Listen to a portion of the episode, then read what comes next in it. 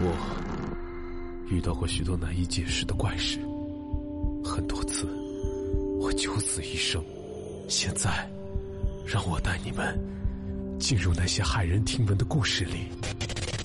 欢迎收听喜马拉雅独家制作播出的《怪谈百物语》，我是挑帘秀。我们都知道，日本是一个非常神奇，甚至有点奇葩的国家。在这个国家，时不时会发生一点让人意想不到的事情。今天，我们跟大家讲一讲发生在日本几个关于电车的诡异事件。日本的电车和中国的地铁有些相似，但是也有些区别。第一个要发生的事情发生在日本的石川县。二零一零年八月一日上午十点四十八分，有一辆从名古屋开往富山市的特快列车，在经过石川县一个叫做爷爷市站的车站时，发生了一起意外。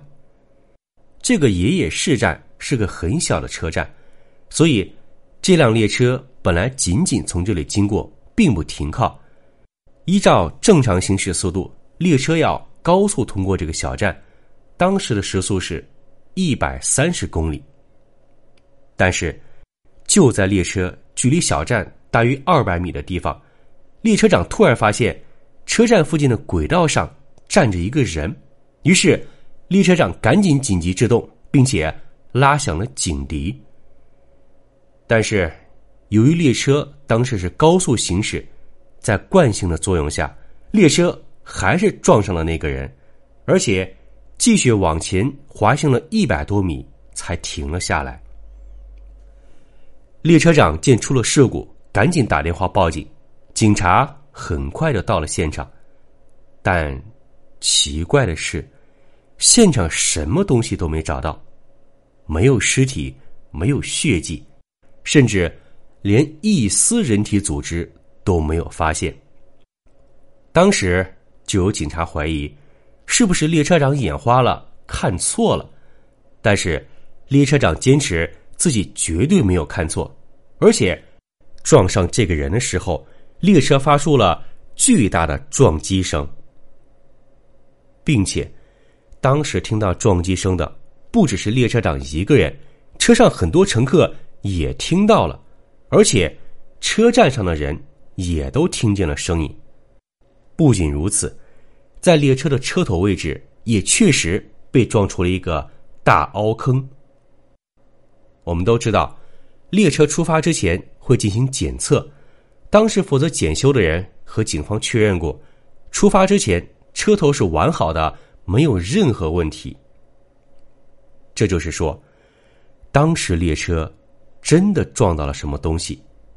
就算不是人，哪怕是什么动物，那么。总应该能看到撞毁了什么，或者现场会留下一些残迹吧。但奇怪的就是，现场什么东西都没有。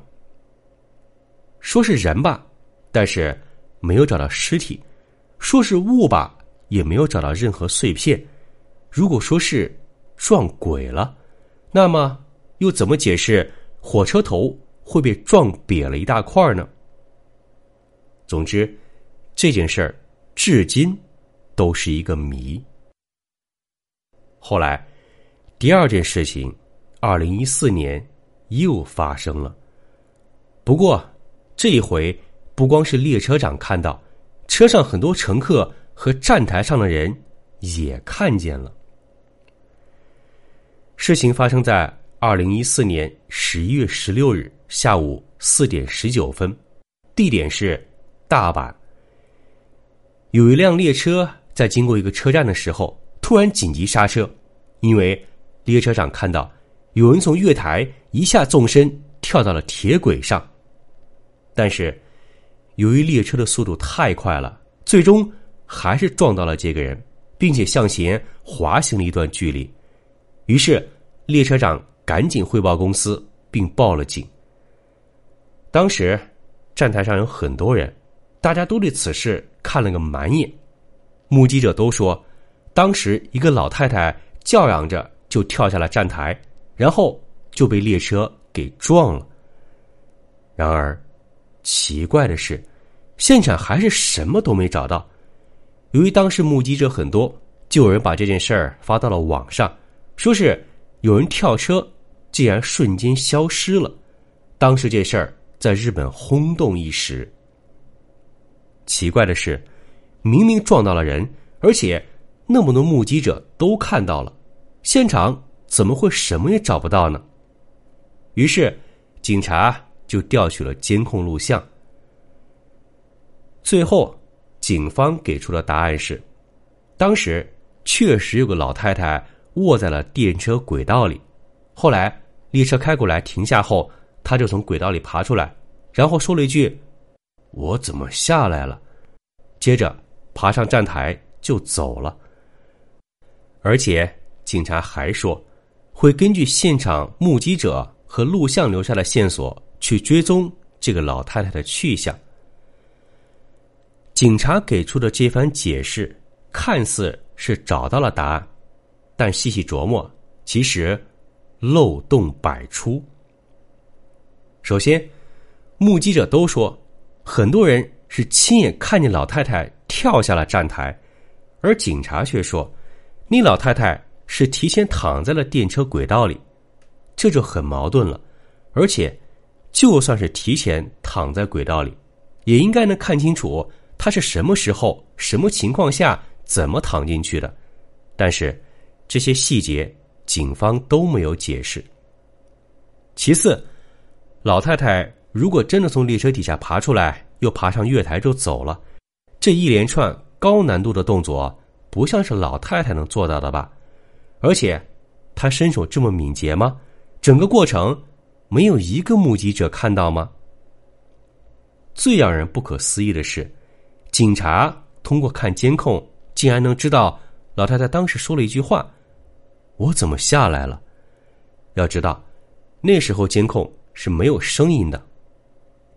所以，警察所有解释，看上去更像是想息事宁人编造的解释。